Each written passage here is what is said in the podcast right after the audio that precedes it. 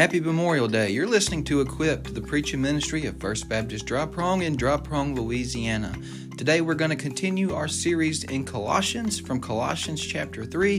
This message is entitled Dead Men Walking. Thanks for listening and I hope you enjoy. Continue talking about Christ being above all. Today we're going to continue in Colossians chapter 3. Last week we finished off Colossians chapter 2, but today we're going to reread that and we're going to go Colossians 1 through 17. It's a lot, but really I think it's, it's encapsulated in, in one central thought dying and living. And that's really what the holiday tomorrow is about those who sacrifice their life for us so that we may have freedoms to, to live abundantly here in America be remiss if I didn't mention the holiday coming up because a lot of us, a lot of people in my generation and younger, don't really understand uh, about Memorial Day. And it really, it kind of goes hand in hand with the message this morning. I think God's sovereign timing just works it out so well. You know, since America came to be, since the American Revolutionary War, there's been over 1.3 million soldiers killed to give us our freedoms 1.3 million. And there's been all kinds of battles throughout history, but as I was preparing this this week and thinking about this week, perhaps it's because of the time of year, but my mind goes to World War II, to one of the bloodiest battles in, in our history and world history. It was on June 6, 1944, 79 years ago day that became known or is known as, as D Day. A day that our troops stormed the beaches of Normandy. And if y'all have seen the movies or, or been to the World War II Museum in New Orleans, y'all know what occurred. It was just a bloody, bloody massacre.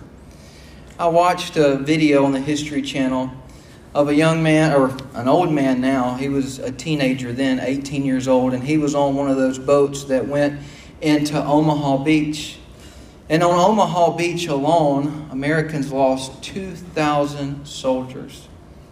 And Frank, his name was Frank DeVito, he shared the story. He was on that, that boat, and his job was to let down the gate that let the soldiers out onto the beach. And Frank says that that day, on June 6th, on that morning, as they were approaching the beach, beach Frank heard bullets just kept slamming, kept slamming that, that steel door. And Frank knew, he knew that as soon as he let that door down, the bullets would come through. And he knew these men in the boat with him, most 18 to maybe 21 years of age, they would be dead. They were dead men walking. And Frank froze.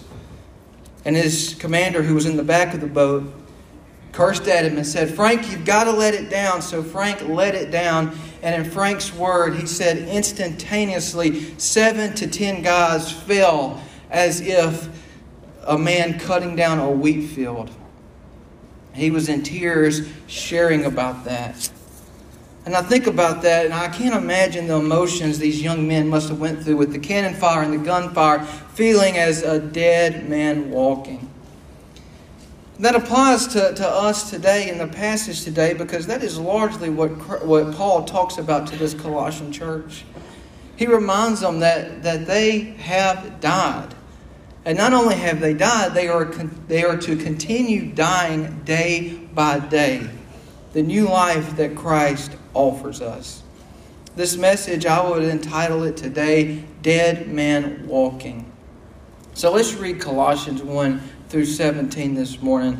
And notice all the references he mentions about death and about life. He says, like we read off last week, he says, If then you were raised with Christ, seek those things which are above, where Christ is, sitting at the right hand of God. Set your mind on things above, not things on the earth. For you died, and your life is hidden with Christ. When Christ, who is our life, appears, then you also will appear with him in glory.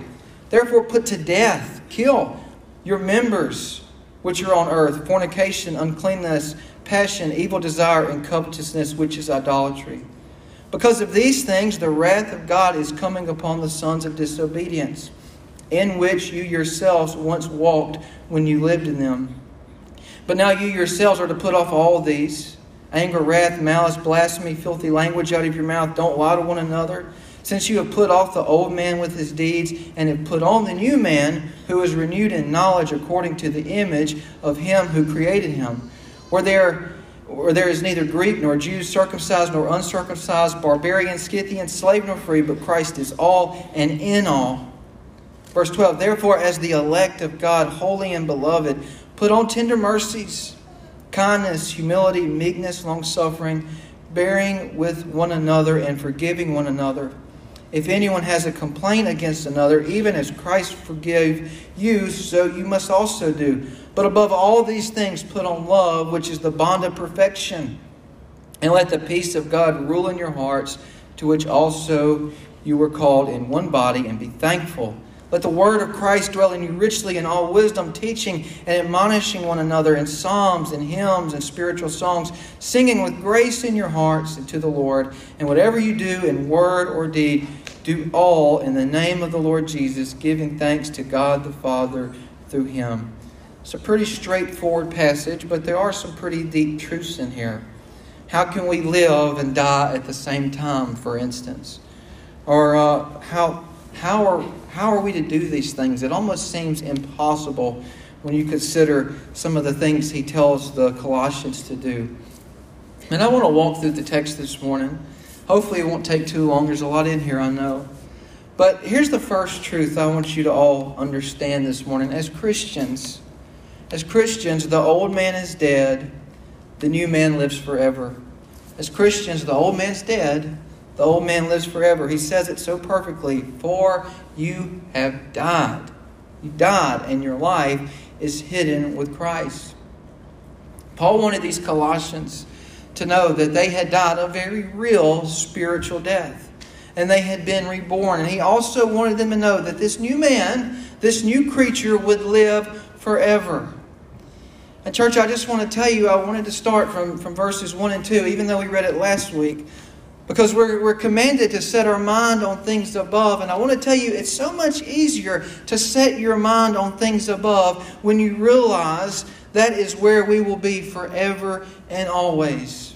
1 Thessalonians 4:17 Paul said, "We shall be with the Lord always. If we had died, we have become a new creature, and that's where we are going to be always." Now, of course, on this journey to where we're going to be forever and always. We've got to deal with temporal and we've got to deal with earthly things. But as born again Christians, our eternal lives don't begin the day our flesh dies. It begins the instant we're born again. For this reason, our, our minds should be thinking primarily about the eternal, not the temporal.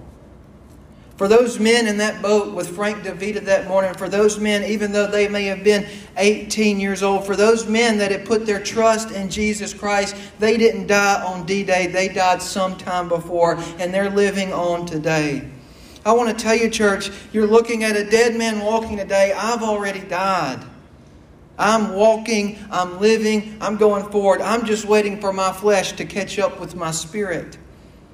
And it sounds like such a morbid thing to talk about. We've gotten kind of comfortable talking about it, but I wonder about the Colossians reading this. It sounds morbid. But let me remind you everyone in this place today, everybody, if Christ doesn't come first, is going to die. But not everyone. But not everyone is going to live. It's better to lose your life willingly, to lay it down willingly, and live forever than to have it taken from you and be separated from Christ forever. The truth is, we're living in dying bodies. Whether you are a believer, you're an atheist, you're a Muslim, wherever you are, we are all dead men walking. As Christians, we're living in dying bodies, waiting for a perfect eternity. So, besides setting our mind on things above, how do we live as dead men walking? In some of the verses we're about to read, we see that Paul tells them how they're to live as dead men walking. And I, this is truth number two. We are to embrace what the Bible calls sanctification. We're to embrace it. You see, once somebody has laid down that old life, once somebody has been born again, once somebody has been saved, you have the gift of the Holy Spirit, and immediately that Holy Spirit begins making you into His image, into Christ's image. We call this process sanctification. It's inevitable. This is how and why the Bible and Jesus says that you'll know them by their fruits, because fruits are going to come. And it may sound like a weird thing for a preacher to say, but what I've learned is that once a person's born again, once a person is saved, you don't really need a preacher or teacher to, to tell you what's right or what's wrong anymore because now you've got the Holy Spirit taking charge and you have a new type of conviction that you didn't have before. I remember very clearly, even as a young man, giving my heart to Jesus, I remember walking with my friends and we went in a store and all of a sudden I didn't have a parent with me, I didn't have a preacher with me, I don't even know if I had Christian friends with me, but instantly I had a conviction that, hey, I'm not supposed to be in a place like this. I've heard stories from men that, that, that gave their life to Christ, and they said quite freely that they didn't need a preacher to tell them that they shouldn't be taking part in the bottle anymore because now they knew. The Holy Spirit does this for us, but this is what I found. As human beings, this dying flesh, we can either fight the Holy Spirit in His work or we can embrace it. And I believe this is why Paul tells them to make the conscious decision in verse 5 to put to death. Put to death what's earthly in you, the English Standard Version says. Put to death your members which are on the earth. You've got to put to death these things. Yes, you've died, but you're going and you're growing towards Christ, and you've got to make the decision. It says in verse 5 to put to death, therefore, what's earthly in you.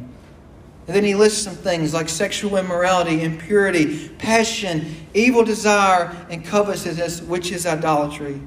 Christians, as born again believers, we must make the decision to say no to what the world embraces. These things he lists here in verse 5 are, are, five, are, are things that your flesh is just naturally going to desire after. I'll tell you, for, for 99% of, of young men and young women, God has designed you in a way to desire after relationships, physical relationships with the opposite sex. That's not a bad thing. God's made you that way, and He's made you that way for a reason. But you've got to make the decision that that desire is only to be fulfilled within the biblical confines of a biblical marriage. And the other things he lists here as well evil desires, idolatry, things that your flesh uh, just goes after on its own. You've got to make the decision every single day, maybe every single hour, to kill it. No, I'm not going to do that because I know what Christ has done for me.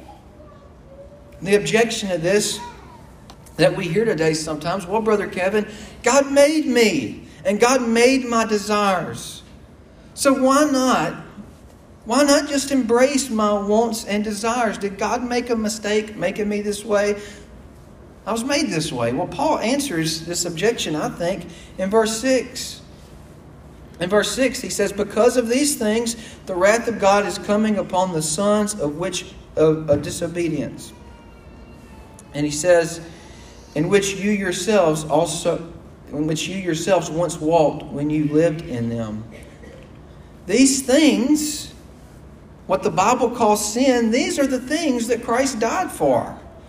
These are the things that kept your old self in bondage.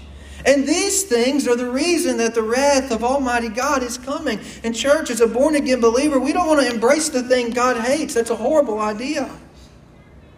Well, I'm a good man, Brother Kevin. I'm faithful to my wife. I don't worship idols. I read my Bible every day. And Paul goes even a little step further, saying in verse 8, he says, But now you must put them all away. Put off all of these, the New King James Version says. And he lists things like anger, wrath, malice, slander, and obscene talk, filthy language from your mouth. Don't lie to one another, seeing that you put off the old self with its practices. If you look at this list, this list is of things that our culture thinks of as normal, ordinary, everyday life anger, wrath, malice, obscene talk, but they have no place in the life of a Christian. Paul says to just kill it all.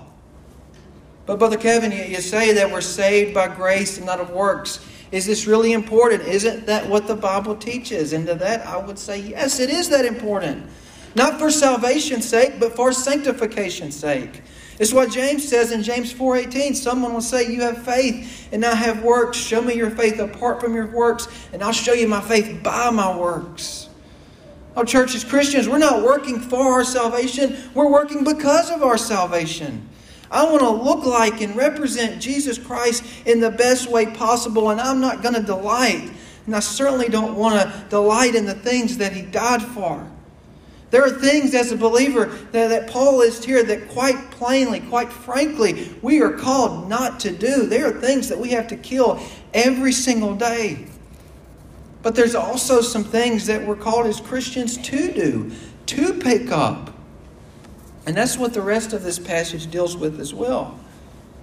Because you see, if we stopped right here, and it's tempting to do that, if we stopped right here, we could fulfill all this in a very simple way.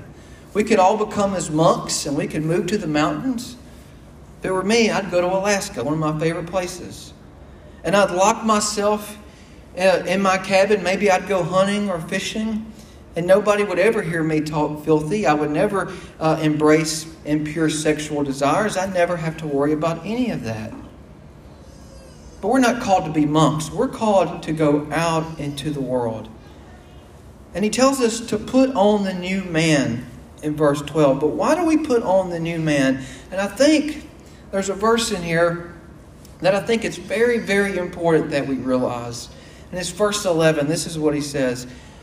He says, Where there is neither Greek nor Jew, circumcised nor uncircumcised, barbarian, Scythian, slave nor free, but Christ is all and in all. Truth number three is that we put on the new man and we live above and beyond what is expected. And why do we do this? Because we know that Christ died for all. If we were to make our own list today in 2023, I might would include, hey, remember that Christ died for those that stand for the flag and those that kneel for the flag. Christ died for the black and Christ died for the white. Christ died for the Democrat, and Christ died for the Republican. And Christ died for the American, and Christ died for the Nazis. So we've got to make the decision to show the whole world, not just those in our inner circle. We've got to make the decision to go out and show the whole world what Christ looks like. We've got to be ambassadors first and foremost, even above America, to Christ Jesus. So, how do we do this? What are we to do? How do we put on to show the lost? To show the world Jesus. And, and Paul just, after he tells them to put to death everything, he gives them such a beautiful picture of things to put on every day. He says in verse 12, Put on then as God's chosen ones, holy and beloved, as the elect of God. You're born again, you've killed the old man, you've started a new life. Now let's put on some things and let's get to work. The New King James Version says, put on tender mercies. I think it's the English Standard Version that says, compassionate hearts. He says, put on some compassion, guys. Jesus looked at the crowds and he says that he had compassion. Being compassionate means that we're an advocate instead of an adversary. That means we look at somebody that's lost and we don't look at them with hate. We don't look at them with disrespect. We look at somebody that needs Jesus. We have compassionate hearts. And compassionate hearts leads to the next thing kindness. Oh man, we're about to enter an election season and just mark it down. You're about to see a lot of good Christian people totally forget to put on any kind of kindness at all. And I don't care whether it's a Republican or Democrat, I don't care whether it's a president or a pastor. As a Christian, we're called to put on kindness being kind and tenderhearted to those we agree with, but also to those that we don't agree with. Another word for this virtue is civility. I don't know where civility went in American culture, but look, we need to bring it back. Put it on. It's something that's not natural for your flesh, so it's something that you got to make a decision to say, hey, nothing in me wants to be kind, nothing in me wants to be civil, but I know I know that I can do this, so I'm going to put it on. Going right down the list. Part of this, one of the ways that we can do this is by putting on the virtue of humility. The Bible says that God resists the proud but gives grace to the humble. These things that we're putting on, we're not doing these things to get noticed. We're not doing these things to make a name for ourselves. We're doing these things because we have what we do not deserve. We have a salvation that we don't deserve. So we humbly put on these things and we put on humility itself. And instead of expecting to be served by everybody else, we are a servant as Jesus was a servant. Paul says to put on meekness and, and patience, meekness and long suffering. Something that I struggle with. People think I'm a patient guy, but my, my fuse may be long, but when it's up, it's up. But I'll tell you, church, we're to be patient. We patiently work and we patiently wait for our Savior to come, and we will appear with Him in glory. Put on some patience. Know that God's working it all out for good. Verse 13, Paul says, bearing with one another and forgiving one another. If anyone has a complaint against another, even as Christ forgave you, so you must also do. Oh, church, how sad is it that so many Christians even church going Christians would hold on to something like unforgiveness, would hold on to resentment, usually over the silliest things. I could guarantee you, probably here in this place this morning, probably somebody watching online, probably somebody listening to the podcast is holding on to something that had happened 5, 10, 15 years ago, and you're refusing to let it go. And Paul is telling these Colossians, and he's telling us through the Holy Spirit that, hey, it's time to let it go. Christ forgave you, so it's time that you forgive that person. And by the way, Christ forgave you when you didn't deserve it. So even if you're right and that person was wrong, even if they don't deserve forgiveness, even if they deserve condemnation, even if they deserve resentment, Paul says and Jesus says, you must forgive. This church, this country, it will never look like Jesus. It will never be growing if we refuse to forgive and move on. And that sounds like such an impossible thing to do. It, it sounds easy, but we know it's hard. If you've ever been wronged, it's easy to forgive the stranger, but when it's somebody close to you, it's really hard. So, how do we do this? And I think it's almost like Paul even knew it was coming. How do we do any of this? And I think verse 14 just answers it all. How do, how do we kill the things and how do we embrace the things? Paul says, above all these things, put on love, which is the bond of perfection. English Standard Version says, above all these, put on love, which binds everything together in perfect harmony. Church, can I just tell you this morning, if you would put on love, if you would wake up in the morning, if you would leave this church today and you would put on love, everything else that Paul's listed would just fall in place so naturally. If you love Christ like Christ loves us, well, let me tell you something. You ain't going to have to worry about sexual impurity. You're not going to have to worry about wrath. You're not going to have to worry about filthy language because you love Him so much. Everything you do, you're going to put to death anything that would bring shame on His name if you loved the, the lost, if you loved the enemies like Christ called us to do, well, let me tell you, you're going to have compassion. You're going to have commi- uh, humility. You're going to have meekness. You're going to have patience because you've got love. And if you love the church, if you love your brothers and your sisters in Christ, like Christ loved the church and gave his life for the church to present her blameless, without spot or without wrinkle, well, let me tell you, this whole forgiveness issue and resentment issue, and about what we're to read, a unity issue, that's all going to fall in place. Love conquers all. Put on love. If you don't put on anything else today, put on love, and the rest, and the rest will fall in place. Verse 15, Paul says, if I can find it, verse 15, he says, Let the peace of God rule in your hearts, to which also you were called in one body, and be thankful. Let the peace. You put on love, you kill the old things, you put on the new things, you put on love. And let me tell you something the peace of Christ will rule in your hearts, to which indeed you were called in one body. It's a plea for unity. In almost all of Paul's letters, you see hope, joy, and love, and you see a plea for unity. Paul wants the Colossian church to strive for unity. Let the peace of God rule in your hearts that can't come if you don't put to death old things and put on the new things. And he says to be thankful. 1 Thessalonians 5 says, In all things to give thanks. One of the things we're doing today, tomorrow, after the service, we're giving thanks for the soldiers who gave their life for us. And we, it's a good thing to do that. We should do that. We should also give thanks to, to those that, that have, have served. We should give thanks to Christ. We should give thanks for salvation. And all things give thanks. We've got so much to be thankful for. Verse 16, he says, Let the word of Christ dwell in you richly teaching and admonishing one another in psalms and hymns and spiritual songs, singing with grace in your hearts to the Lord. And whatever you do, well, I'll wait for a second. Let's stop for verse 16. Let the word of Christ dwell in you richly. Church, can you do that? Can you let the word of Christ dwell in you richly? A lot of us can't do that because we don't know the word. Get in the word and let it dwell in you. You let the word of Christ dwell in you richly, then you can teach each other. You can admonish one another. You can actually sing the Psalms that, that are in the Old Testament. You can pray the Psalms. You can sing these hymns with deep theological meaning about what Christ has done, what Christ is doing, and what Christ is going to do. And man, we'll have a thankfulness in our hearts that that just abounds and shows the barbarian, the slave, the free, the Republican, the Democrat what Jesus looks like. And finally, he says in verse 17, whatever you do, whatever you do in word or deed, do everything in the name of the Lord Jesus, giving thanks to God the Father through him.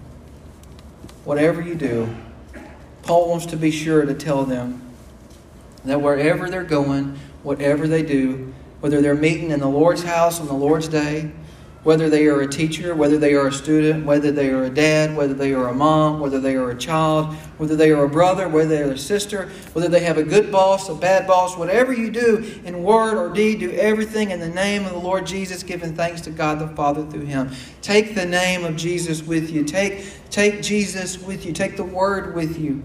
Kill the old things, put on the new things. That's how we're to live as dead men walking. So I was thinking about this this week. Here's the truth, church. We're all dead men walking. Some of us in here, and I hope this is the case, some of us have put to death the old man. And we're walking in the newness of life day by day, and we are so ready for Jesus and His appearing, and we're looking forward to eternity. That's a good way to be a dead man walking. That's the way we're encouraged to live. That's what Paul tells us to do. But some, some in this place maybe, or some on the podcast or watching the video, some are dead in their sins. Some have no hope and are participating in these sinful things that God hates, trying to bring life and trying to bring hope to a dying and hopeless course, corpse. I just want you to know, church, only Christ can make a dead man live. Only Christ can fill in the gap.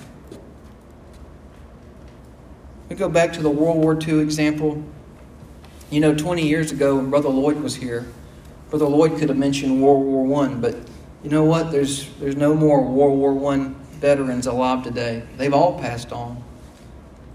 Today I read of World War II vets, there was something like 70 million. And now there's less than 140,000, and it's projected in 10 years there'll be less than 2,000. They're all dead men walking, and we're all dead men walking. Christ is going to come for us all. So it's time that we either make the decision to willingly lay down our life and live for Jesus, or you make the decision to just continue on like you, like you are and never have any hope, never have any life.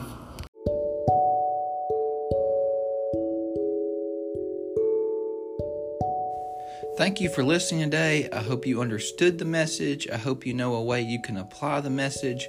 I hope you'll remember that as a Christian, the old man is dead and the new man lives forever. I hope you'll embrace what the Bible calls sanctification, and I hope that you'll put on the new man daily, living above and beyond what is expected. I hope you all have a happy Memorial Day, and I hope you'll come visit us at First Baptist Dry Prong. We worship every Sunday morning at 10 a.m. Have a great week.